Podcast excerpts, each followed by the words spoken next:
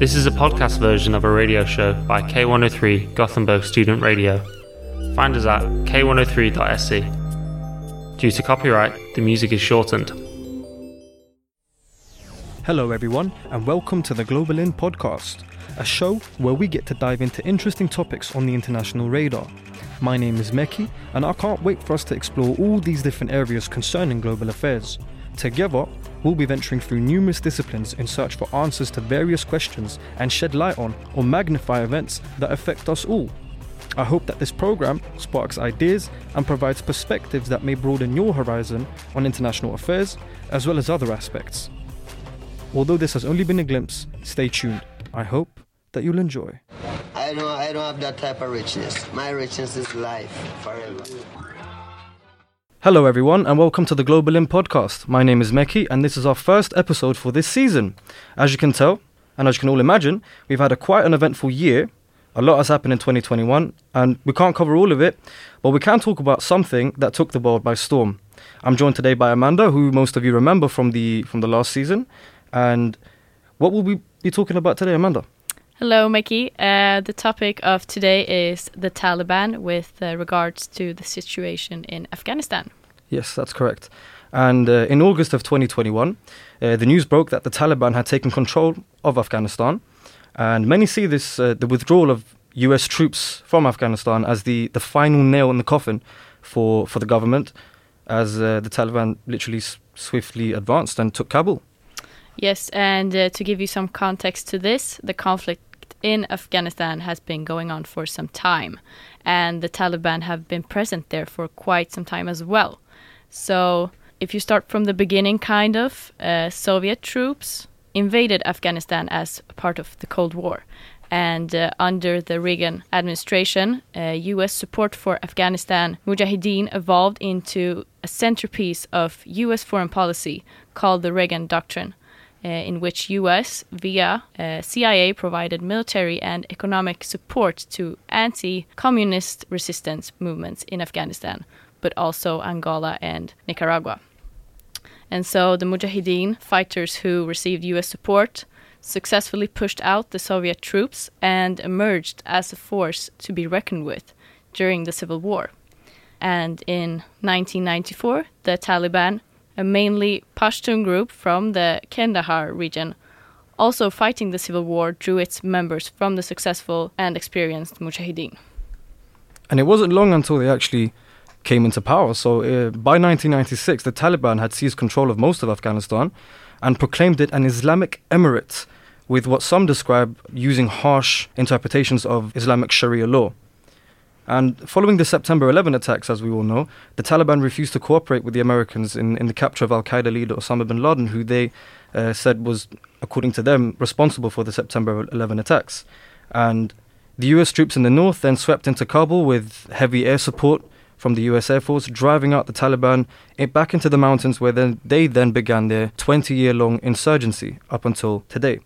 And in August of this year, the Taliban swiftly swept through the, the country like wildfire. They took region after region, city after city, and ultimately they captured Kabul in 10 days. Mm. And they lowered the red, black, and green flag of, of the, the Republic of Afghanistan, and then they hoisted the white one. And if you actually Google Afghanistan now, Wikipedia will actually show you that it's an Islamic emirate, and they will show you the white flag instead of the former Afghan flag, which is quite interesting. So, the future of Afghanistan and the Afghan people is quite uncertain, but who exactly are the Taliban and do we understand them?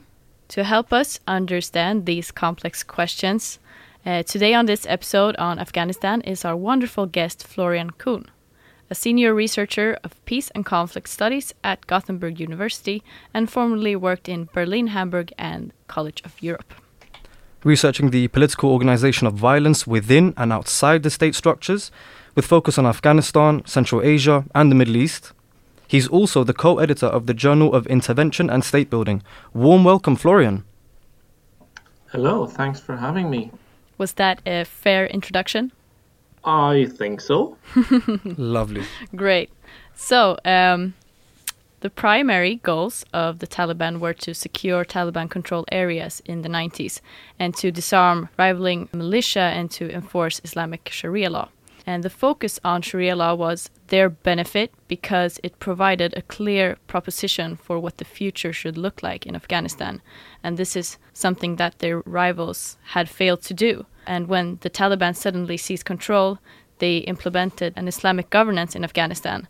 Florian, what can you tell us about the ideology of the Taliban and what are their goals?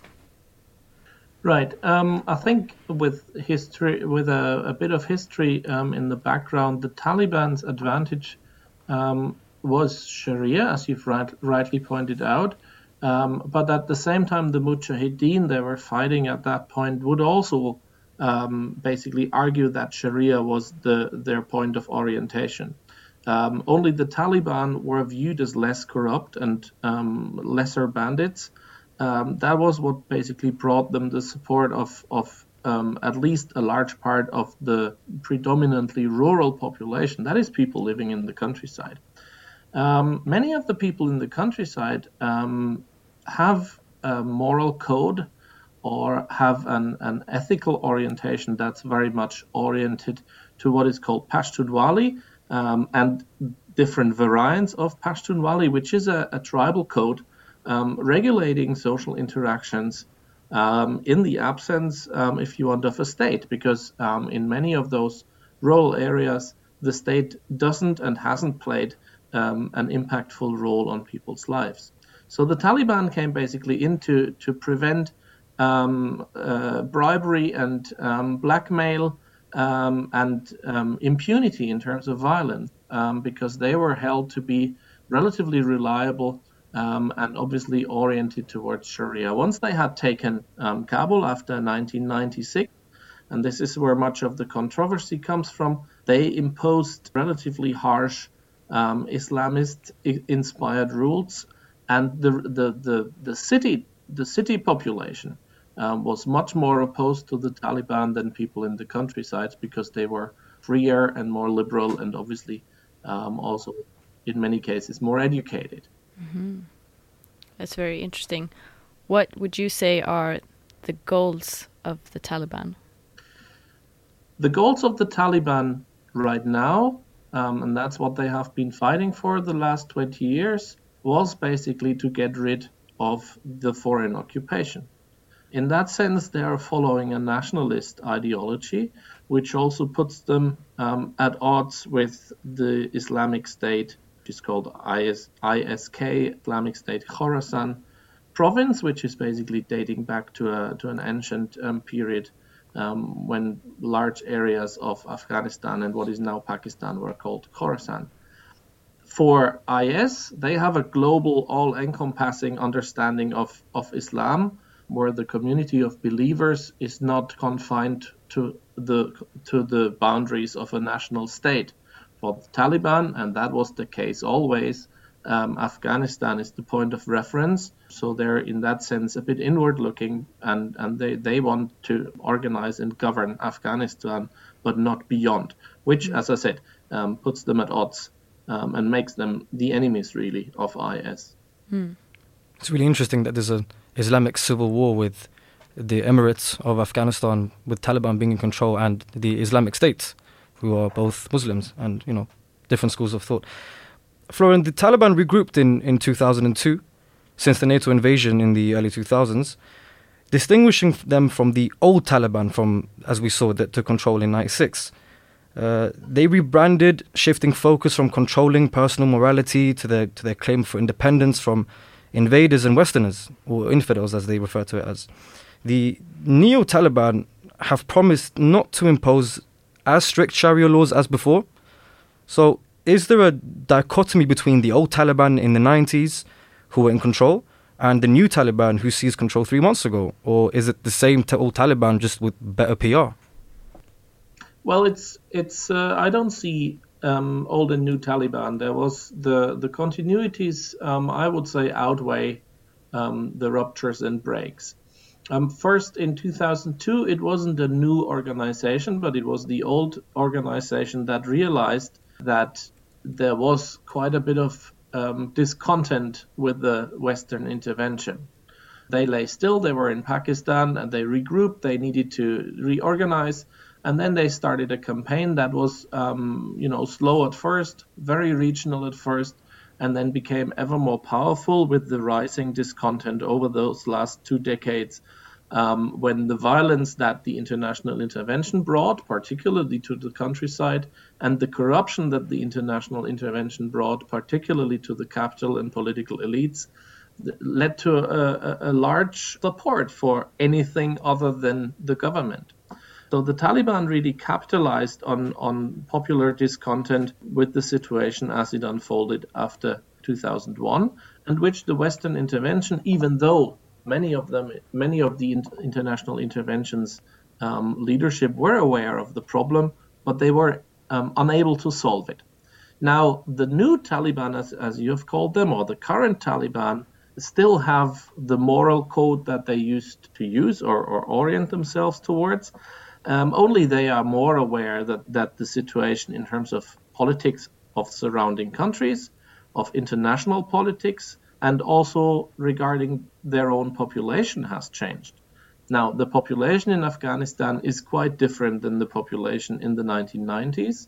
It's much more educated, it's much younger, partly it's much richer. There's digital communications and social media. Uh, the, the society is also more connected internally. Mm. On the other hand, the Taliban are relatively clear about their lack of funding to keep up essential services that their population now expects. That's not only food and, and other supplies, which are in dire need currently, but that's also basics like um, like electricity, water, telecommunications. Mm. Um, without external funding, um, the Taliban will be unable to finance these services. So they are more aware that they need to have partners outside the country, which they certainly didn't necessarily think they needed in the 1990s. And with the politics towards Osama bin Laden, they grossly miscalculated and risked their own existence. Right now, it seems that they have understood that they need to be, you know, more friendly to demands from the West um, mm. or from from foreign partners and donors, um, which is going to be difficult anyway. But at the same time, um, they seem to try and acquire a normalization, which will eventually lead to them being recognized as official government um, of Afghanistan, which is not yet the case. Yeah. Um, what role do you think that social media will play in this, and uh, how will they adopt to social media being a very important actor in some way? That's that's very difficult to say. The Taliban are not very good at social media. Um, there's different reasons for that. Unlike IS, for example, in Syria, who filmed and broadcast um, terrorist attacks right. that they did on, on vehicles and stuff, the Taliban have, have, have never run a social media campaign like that. Um, one of the reasons, of course, was that they were afraid of being tracked with their mobile phones and subject to attack by the American military. Now, my assumption is they will try to catch up to use social media um, for their own purposes. At the same time, for ideological reasons, they are very distrustful of social media but they they realize that the population is using it and that it is a fact of life. Mm. Um, that would be very difficult to disband. So whether they'll manage to actually, um, you know, get from from zero to 100 mm. um, in in a very short time frame is is is in doubt. But that might be the strategy that they're trying um, to follow. At the same time, we see that the Taliban's communication strategy um, is much broader. It's it's about it's using hearsay. It's using um, other information campaigns that are often more adjusted to the situation in the countryside. So the Taliban do get their message across, and at the moment they are also capitalizing a lot of the image that they still have from the 1990s. So as it looks, they're currently not able to provide security, but there is still a deterrent threat um, towards bandits and other people that they would be able to enforce security. So currently they're still using this kind of image to, to basically deter people from violence or from criminality for that matter. But it remains to be seen how long that is going to last if it turns out that the Taliban aren't all powerful in Afghanistan themselves. Yeah, it makes sense actually. But when it comes to social media, you know, in the day and age that we live in now, we've seen we've all seen the the footage from Kabul airport with people clinging onto a C-17 or, or a US Yeah. airplane and falling from it from the sky. Hmm. And that was not in the favor of the Taliban, let's just put it that way, when, Yeah. when that actually happened and was spread across Instagram and now this and all sorts of different uh, tabloids. But what I want to ask is you mention a lot the, the parallel between living in urban s- societies in Afghanistan and living in the countryside. Does the Taliban focus on one more than the other, or do they have power over one more than the other? the Taliban are essentially, well, no, I shouldn't say essentially, but I would say they are predominantly a rural movement because what they do in terms of governance is provide mediation um, when there are property and other disputes, and they're relatively just in the way they um, they they provide rulings and, and, and mediate society's demands or society's conflicts. So they have a, a real social social function to fulfill um, in the countryside, and that is where they had been established even during the Western intervention for many years, differently in different regions, um, but uh, a force to be reckoned with all the more. At the same time, the Taliban were, of course, aware that the economic power um, and the political power lies within the bigger cities. So the Taliban were always aware that their rule would only be complete when they when they conquered and controlled the cities, particularly as the spoils of the cities, or the, the in other words, more technically speaking, the revenue that that that can be collected in the cities it is much higher than in the countryside. Um, so if if they really want to be a state and be able to enforce their ideology, which obviously for ideological reasons they cannot limit to the countryside, right? It makes no sense to say people should be moral in the countryside but not in the cities, and hence Yeah. we abstain from ruling the cities. So their aim logically needs to be to control the whole country and to enforce the moral ideas. That said, it's going to create problems for them um, because they're certainly supported in the countryside. They're certainly supported by parts of the of the city population or the urban population, but resistance, organized as well as you know uh, low scale resistance, everyday resistance, which is not necessarily violent, but doesn't help them achieve their goals or actually um, undermines their goals as well, is going to be ex- should be expected in the cities predominantly. Yeah, absolutely. Um, so so they're not haven't um, started an easy task of ruling Afghanistan, it's going to be a challenge for them, definitely. Yeah. and Moving- for anybody else, as we have seen. Yeah. Definitely, yeah. Moving on to the structure of the Taliban. Yeah, so we talked about them ruling, and obviously structures is the main point. So the leader of the Taliban, Haibatullah Akhundzada, current, the current leader, he heads a council that oversees a dozen different commissions in charge of things like health, education, military, finance, and below these commissions or cabinets are local officials or local leaders uh, in each region that are in charge of everyday services. Some may argue that the Taliban have established a parallel state with uh, former Ashraf Ghani uh, and undermining the interim government that was previously led by, well, from 2001 up until 14 by Hamid Karzai in a, as some people call a massively fraudulent election, and then after 2014 up until uh, August this year, Ashraf Ghani. So is is there sort of a parallel state with some people still clinging on to Ashraf Ghani's Af- Afghanistan and some people in Afghan or some Afghans uh, accepting this parallel parallel government, parallel governance that the Taliban have imposed now? Well, if anything, the parallelity has ended when the Ashraf Ghani government collapsed, and the Taliban have taken over those institutions, like in the health sector, um, where some of the old, that is the the Islamic Republican institutions, still continue to work. Others they have taken over completely. Um, as far as I can see, uh, with the with the exception of, of, of smaller groups, the Afghan National Army has co- collapsed completely. Some of the police is still in place, but very much Taliban controlled, or they've just joined the Taliban and, and you know changed sides. So it's uh, currently, I don't think we can currently speak of a parallel um, of two parallel states. What happened before, when the when the Ashraf Ghani uh, government was still in place, the Taliban did not amount to a parallel state, even though they would like to be seen that way. The Taliban's capacity and competence, really, as I said, is on is on local issues. It is about um, you know mediating conflicts in society and, and moral questions where, where where they basically represent something that people, many people in the countryside believe anyway because it, it comes out of tradition.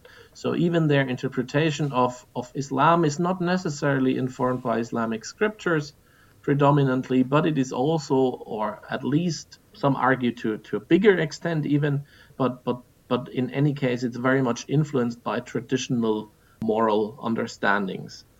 Um, mm. So it's not necessarily Islamic in a scripture sense. Now, the Taliban don't have a government in the sense that they um, have hierarchical decisions that are taken somewhere in the center and then disseminated down and implemented by people somewhere in the periphery. But for the Taliban, they have this this council, and this council structure is relatively democratic because many people get to have their say. If you consider a structure that that excludes women as democratic at all, but it is a relatively consultative and not a dictatorial structure. It is, of course, still authoritarian. Right. However, what was an advantage for the Taliban in their time as resistance movement was that they were pretty flexible in implementation, and each local commander could decide for himself how far they would want to go implementing these rulings or these ideas. They could always claim that local circumstances didn't allow to do that. So there was a bit of flexibility for each of those decentralized decision makers. Now that they have a state, it becomes much more complicated um, if they have uneven governance. And that's what we see right now. We see strict rules enforced in some places and a very lax and even permiss- permissive um, environment in other places, depending on the cloud and on the willingness to engage these moral understandings or to, to, to enforce these moral understandings by different commanders in different regions. That, of course, doesn't mean the leadership is isolated, but it is in a constant process of negotiating um, what needs to be done between the periphery or the more more far away regions and, and the capitals. Um, so we have we have this process um, where currently the Taliban as a as a whole, as a group, as a movement, uh, needs to turn into some kind of coher- coherent governance system, um, which I don't think they have achieved yet. That's you know it's a consensus that it's a challenge for them to to rule Afghanistan after August, but it's going to be surprising for some people to hear that it's more democratic than authoritarian in the way that they have their council and Haibatullah.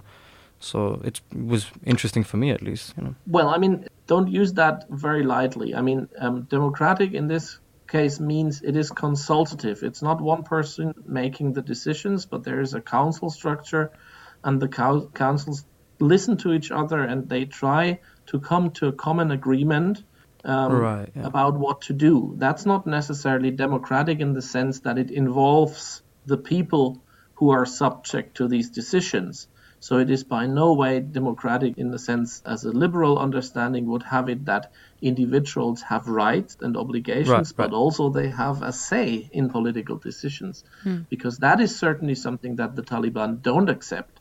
Um, they're they're not accepting even even um, expressions of opinion, as we have seen in hmm. their treatment of public demonstrations um, where they have used used force because they find it absolutely illegitimate that somebody um, would would go to the street to demonstrate um, for a certain social issue, um, because after all they claim um, to be divinely legitimated mm. and um, also to be uh, divinely superior in the sense that they know what is in line with the, the religious teachings. Mm. so anybody who's basically resisting or contradicting their rulings um, would, in this sense, automatically be a heretic, which is, of course, a problem because you can never negotiate political issues or political questions when everybody who is a who is an opponent or only holds a different opinion is is already a heretic. Um, so so here is a here is a problem for them to to find out how they will deal with plurality, which uh, obviously Afghanistan society is is really plural. Um, but this needs to find a way to be channeled in the political system, and that's not one of the strengths of the Taliban. Mm. So in that in that sense, they're absolutely not democratic. Just to clarify that.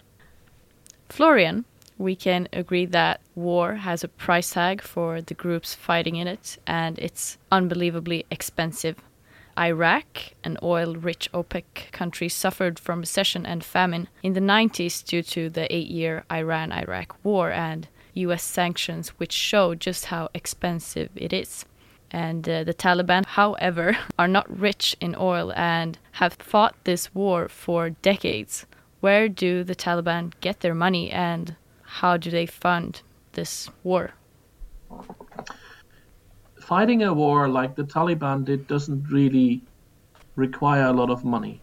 The logistical problems and the, the cost structure of the United States um, military involvement in Afghanistan is several dimensions larger than what the Taliban had to do. What the Taliban need um, is is food and um, supplies for their fighters, but they don't have very sophisticated and hence expensive organizational structure, nor do they have um, sophisticated and expensive equipment. So for the Taliban, fighting this kind of guerrilla war wasn't really extremely expensive, and what they collected from farmers, from the drug trade, but also from, from controlling several trade routes, plus support from outside, from, from other states that would support them, um, would suffice to keep up this resistance campaign. Now that they are in office, so to speak, having taken over Afghanistan in full, mm. um, their, their requirements in terms of financial su- supplies, um, that is the sheer amount of money that they need to work with, much higher than uh, what they needed before. And that's another challenge that they're facing because it's not foreseeable or likely that they will be able to manage a budget. The Taliban, um, overall speaking, are good at um, you know driving mo- motorcycles and they're good at shooting, but they're not necessarily good at running a finance ministry or a central bank. um, so many of these problems that are that are actually mounting right now um, an existential threat for, for society, in fact. I don't really see um, a way the Taliban could manage and, and, and turn this around. Mm. Um, so, running a state is immensely more complex and costly yeah. um, as compared to running a resistance um, campaign. Mm. So, in that sense, the Taliban are in trouble. At the same time, the Taliban aren't in that much trouble financially because they still control the drug trade. Now they control the drug trade in, in full. Um, and they control most of other trade because they now are territorially controlling border crossings and, and, and streets. So if they tax what's all the goods that come into Afghanistan, they will have sufficient funds um, to actually get this state going. It's not going to be an extremely rich state. It's not going to be a state that has a lot of money to spare to build roads and infrastructure. But that's not something that the Taliban have in mind anyway. But it is going to be sufficient to run everyday affairs and to fund um, and equip equip their uh, their security service, which is basically the promise that they gave the society or the population because they basically said we're going to end corruption and banditry and we're going to make sure that everybody is secure, secure where they are. Um, and to finance that, I think the funds that they will be able to generate are, if not sufficient, but they are okay to do that. So they're not going to be extremely rich and they won't be able to spend a lot on extra training and all that kind of stuff. But also, we need to consider that they have inherited, so to speak, a lot of equipment from the Western intervention that was left behind, which they will now start either using themselves or which they will sell for cash. Mm. Um, so, so there they have they have several sources of income. Finally, they have uh, licenses that they are seemingly willing to adhere to for raw materials.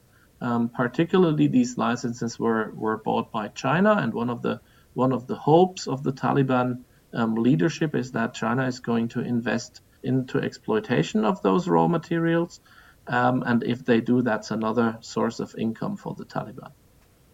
Well, the Belt and Road Initiative has reached Afghanistan. That's that's amazing. You know, when you said uh, Amanda, when he said that um, they drive motorcycles, shoot guns, and sell drugs, uh, I instantly thought of is this the Taliban or is it Sons of Anarchy? I couldn't distinguish between them, but it sounded almost like a cartel, kind of. Well, I mean, um, as I said, I I'm, obviously this is a I, I said this slightly jokingly, but there's a there's a grain of truth in it in the sense that the demands that a resistance campaign has towards a movement are radically different from what running a big state demands from a movement in Yeah. terms of organization, in terms of specialization, in terms of segmentalization of tasks. And all of that is, as far as we can see, and as far as experience teaches us with the Taliban's earlier stint in power, after all, this is a group that has been in power for several years. And if we look at their record from then, it doesn't seem that they have a lot of competence there. Um, simply speaking, it's not only a question of capacity, but it is also a question of competence. Now, if we assume, and I think there's reason to assume that several in the old state apparatus have acquired quite a bit of competence over the last 20 years, if the Taliban manage to integrate them, to work with them, then they may profit from this kind of education advances that have taken place over the last two decades. If they alienate or send home or even kill people who have worked for the former government, who is going to take those places in terms of competence? Likely not many. And that's that's my point. The Taliban have have to integrate what is there in the apparatus, but currently in their ideological seal, they they don't seem to be open to integrate other voices um, who are not necessarily core Taliban, because out of experience they do not trust them. So navigating this tension is is is a is a difficult problem, of course. Yeah. Definitely. So, in a New York Times op ed, the Taliban attempted to clear up misconceptions, stereotypes, and rumors that the West usually has about Sharia led governments. Uh, and in that op ed, it stated that they want to build an Islamic system that grants rights to women that is obviously granted by Islam. And from the right of education to the right of work are all protected, is what it said. Uh, and there are some areas in Afghanistan, as you correctly mentioned, that are under Taliban control, which young girls do go to school, but not in all regions, so not everywhere. It's sort of a decentralized government where some people let them go to school and enjoy freedoms that in, for example, Kandahar or Mazar al-Sharif probably wouldn't, it, depending on the person who is in charge of that region. Florian, would you say that the Taliban is a decentralized form of government? Is it adopting a federalist approach to show leniency, or is that is this a manifestation of anarchy and chaos, where each local Taliban has his own agenda and own set of rules and governance? I wouldn't call it chaos, but it's certainly um, also not a federalized system by design. It's maybe a federalized system by default. Um, and that's what I tried to express earlier, where the Taliban are unable to hierarchically impose a fixed and unitarized set um, of rules to all the provinces. In that sense, they are depending and dependent on their local placeholders or local commanders who actually make the decision which kind of rule to implement and which not to implement. In fact, how how to interpret the rulings that come from the central Shura government. So um, it remains to be seen whether there is going to be tensions between regional power holders who might have economic incentives to actually be relatively independent because that allows them to to thrive um, independently, or whether they all adhere to the to the normative submission to the prime leadership. And that's something which is very difficult because we don't know which kind of design the Taliban have in mind. Um, the Taliban make up the rules as they go along, and um, in that sense, they have a, adva- the advantage of being pragmatic and to being adaptable to changing circumstances. If they realize something doesn't work, they try something else. But at the same time, the question is if they are able to create and um, establish the coherence um, that state governance actually requires. Um, and that's really something where it's way too early to, to say what's going to happen because currently the Taliban are struggling to guarantee people's survival. They have a, a huge famine crisis coming, they have a huge economic crisis that they need to manage. And at the same time, they're struggling to get security under control. There are different obviously anecdotal um, reports that, that we hear from different regions where the security situation doesn't seem under control of the Taliban at all. Um, so it is by no means the case that the Taliban, as of yet, are fully controlling Afghanistan. Hmm. Um, one of the reasons is that they came into power too quickly. They didn't expect to be in power so quickly themselves, so they were a bit um, surprised from from how I interpret some of their some of their public statements. But at the same time, it was a huge challenge for them in ve- relatively short time be able to control the situations in the big cities. Mm. Okay, so taking a look into the future, or maybe guessing, um, oh, what? oh no, what influence will the Taliban have on global politics uh, in the future, and how does the future for Afghanistan look with them in the driver's seat? Look into well, the crystal ball. If, if, if, if you throw a dice, which numbers will you get? One through six. Right, and that's exactly the point. We are talking about a huge variety of scenarios that are likely or not so likely to different degrees.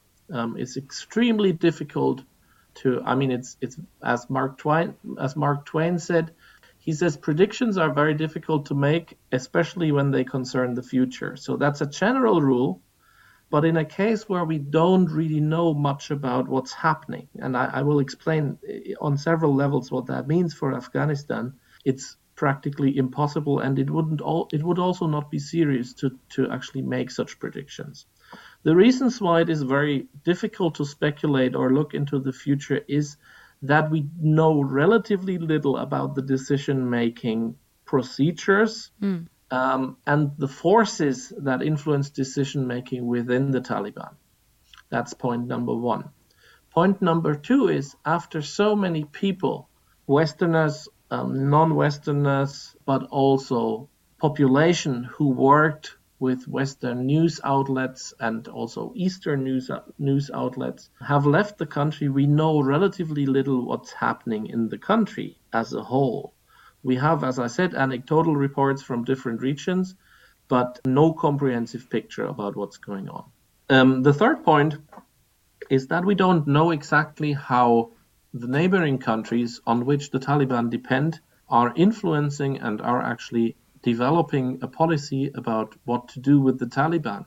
Mm. So there have been relatively friendly messages from all sides who kind of indicated that they wouldn't fight the Taliban but accept them as a reality.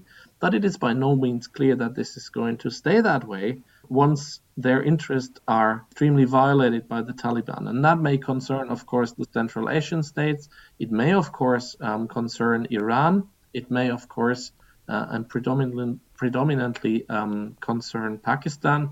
But in the wake of Pakistan, obviously, China is a huge player. So there's a number of influences from within and from outside, which are extremely difficult um, to navigate. And I haven't even mentioned the dynamics of the economic and humanitarian situation right now, which obviously is very hard to predict as well. We don't know um, how serious the economic problem is mm. whether there is going to be a full coll- collapse of the economic system or if there's a chance of recovery. Um, and at the same time, we don't know how dire and serious the situation with goods and, and, and supplies in Afghanistan really is. Reports say it's really dangerous, it's really it's really problematic, basically endangering millions of people who run out of supplies. But it's very difficult to say actually how how big this problem is. Florian, thank you so much for being on the show. It was great having you on. It was a pleasure. We definitely understand the Taliban a lot more now. We understand their ideology, and we hope that our listeners do too. Yeah. Thank you. You're welcome. The conflict in Afghanistan can be traced back to the Cold War, affecting the region till this day. The Taliban, who emerged from the ashes of this conflict, have once again ended up in the spotlight on the international stage. But what now? The Taliban, an Afghan Islamic Sharia led group who drive motorcycles, shoot guns, and sell drugs? Or the Taliban, an Islamic Sharia led group of Afghans who will once and for all bring stability to Afghanistan? Future relations with Iran, Pakistan, and China seem way more favorable than the West. That was it for this episode, and to all of you listening, you're more than welcome to write to us on our Facebook page, The Global Inn, if you have any questions or would like to discuss the episode. I've been your host, Meki. And I've been Amanda. Thank you for listening and see you next time. You've just heard a podcast version of a radio show by K103 Gothenburg Student Radio. You'll find all our shows at k103.se. Follow us on Facebook or Instagram. Stay tuned.